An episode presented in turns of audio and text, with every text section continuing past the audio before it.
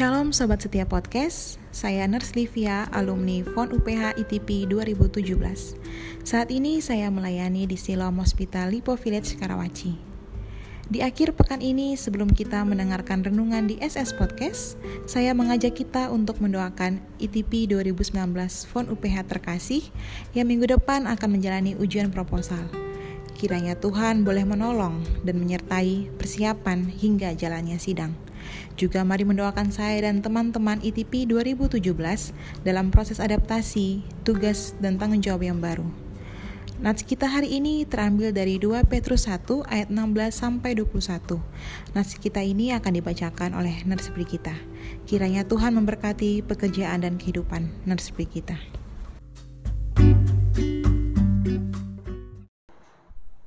Pembacaan firman Tuhan diambil dari 1 Petrus pasal 1 ayat 16 sampai 21.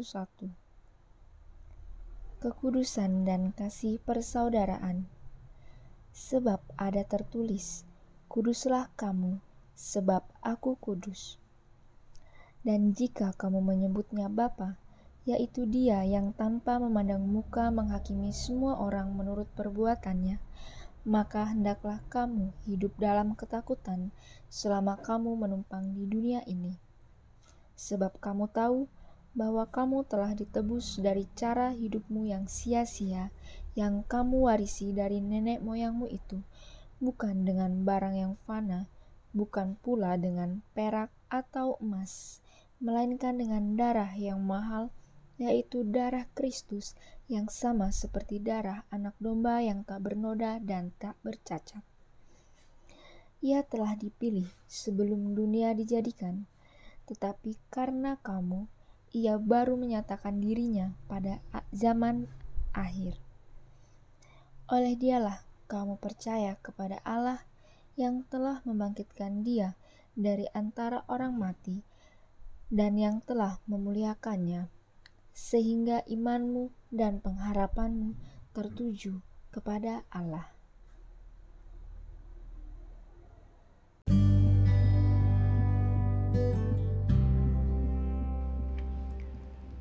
Terima kasih kepada Nurse Livia dan Nurse Brigita yang telah memberikan support bagi SS Podcast. Tuhan memberkati kehidupan kalian. Doakan untuk Nurse Grace Monica yang mengalami kedukaan papahnya meninggal, kiranya Tuhan boleh menyertai, menguatkan, dan menghiburkan seluruh keluarga. Tema kita hari ini adalah So Pasti. Dalam bahasa Manado yang artinya adalah sudah pasti benar. Dan mari kita berdoa. Bapa kami dalam surga, sebelum kami menikmati akhir pekan yang Engkau anugerahkan dalam hidup kami, biarlah firman-Mu sekali lagi boleh menyegarkan kami. Demi Kristus, amin. Sobat setia, ketika saya menunggu di airport Samratulangi untuk kembali ke Jakarta, seorang rekan saya mengirimkan sebuah foto produk dari Under Armour. Dia menawarkan, mau nggak? Biar nanti kalau dia mendapat order sekalian diambilkan. Saya mengatakan, boleh, satu saja, buat Jason anak saya. Setelah lewat 36 jam, saya menanyakan bagaimana apakah sudah dikirim atau barangnya ada. Dan kemudian dia menjawab, ternyata produknya tidak ada, alias dia dibohongi. Dan itu sama saja dengan sebuah isapan jempol. Ketika saya memastikan arti kata dari isapan jempol, saya mendapatkan bahwa arti kata isapan jempol itu adalah sebuah berita bohong atau sebuah berita yang tidak bisa dipertanggungjawabkan. Nah, Inilah yang juga digunakan oleh Rasul Petrus dalam menekankan bahwa berita yang dia sampaikan kepada jemaat tentang Kristus yang akan datang sebagai raja bukanlah sebuah isapan jempol alias berita bohong atau dalam tema kita adalah so pasti Kristus akan datang sebagai raja. Sobat setia, mari kita bertanya, apa yang membuat Petrus begitu yakin bahwa yang dia beritakan, Kristus akan datang kembali sebagai raja adalah so pasti. Simon Petrus mendengar dengan telinganya sendiri bahwa Allah Bapa mengatakan, "Inilah anakku yang kukasihi, kepadanya aku berkenan." Dan Petrus menambahkan bahwa suara itu dia dengar bersama-sama dengan Yohanes saat itu, ketika mereka naik ke gunung yang kudus. Inilah yang muncul dalam nats kita. Dan inilah yang membuat Simon Petrus betul-betul yakin akan berita yang dia sampaikan. Oleh sebab itu, pada saat ini ketika kita merenungkan firman Tuhan ini, percayalah bahwa kesaksian mengenai kabar baik yang disampaikan oleh Rasul Petrus dan para hamba Kristus adalah kebenaran yang sejati. Bahwa kabar baik tentang Yesus Kristus, anak Allah, Mesias, juru selamat kita, adalah benar-benar benar. Dan tidak saja itu. Kemudian, Rasul Petrus juga mengatakan bahwa para nabi telah menubuatkan tentang kedatangan Yesus kedua kali dalam kitab Perjanjian Lama. Jadi sekarang ini Rasul Petrus juga menekankan kepada perjanji kepada kitab perjanjian lama yang sudah terlebih dahulu ada yang telah menubuatkan bahwa Kristus akan datang kembali sebagai raja.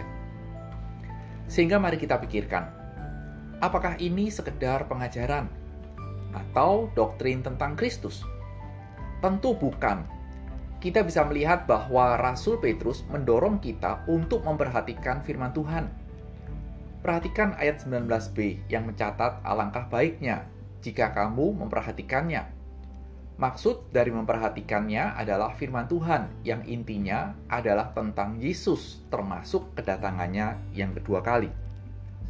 Sehingga ketika kita memperhatikan firman Tuhan, jadikanlah firman Tuhan itu sebagai terang bagi kehidupan kita dalam dunia yang gelap ini, yang sering kali mempengaruhi hati dan hidup kita.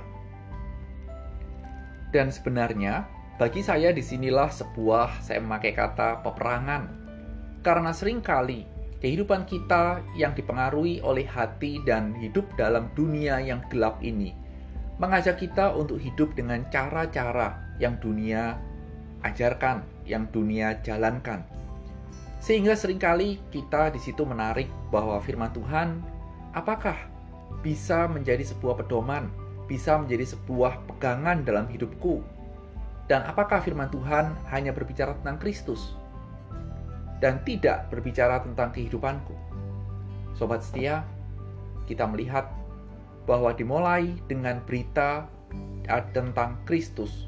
Kemudian Rasul Petrus mengatakan firman Tuhan itu kalau kita baca dan kita renungkan akan menerangi kehidupanmu sehingga hidupmu berbeda dari hidup orang-orang yang hidup menuruti hati, mood, emosi, dan apa yang diajarkan oleh dunia. Sehingga, so pasti, kalau hidupmu rindu, sinar terang itu menerangi jalanmu, menerangi hatimu, menerangi pikiranmu, menerangi seluruh aspek kehidupanmu. Tidak ada jalan lain selain Jadikanlah firman Tuhan sebagai petunjuk arah dalam hidupmu. Jadikanlah firman Tuhan sebagai pelita bagi setiap keputusanmu, langkah-langkah dalam kehidupanmu. So pasti hidupmu berbuah dan tenang dalam Tuhan. Selamat menikmati akhir pekan dan selamat meyakini bahwa firman Tuhan so pasti benar. Tuhan memberkati.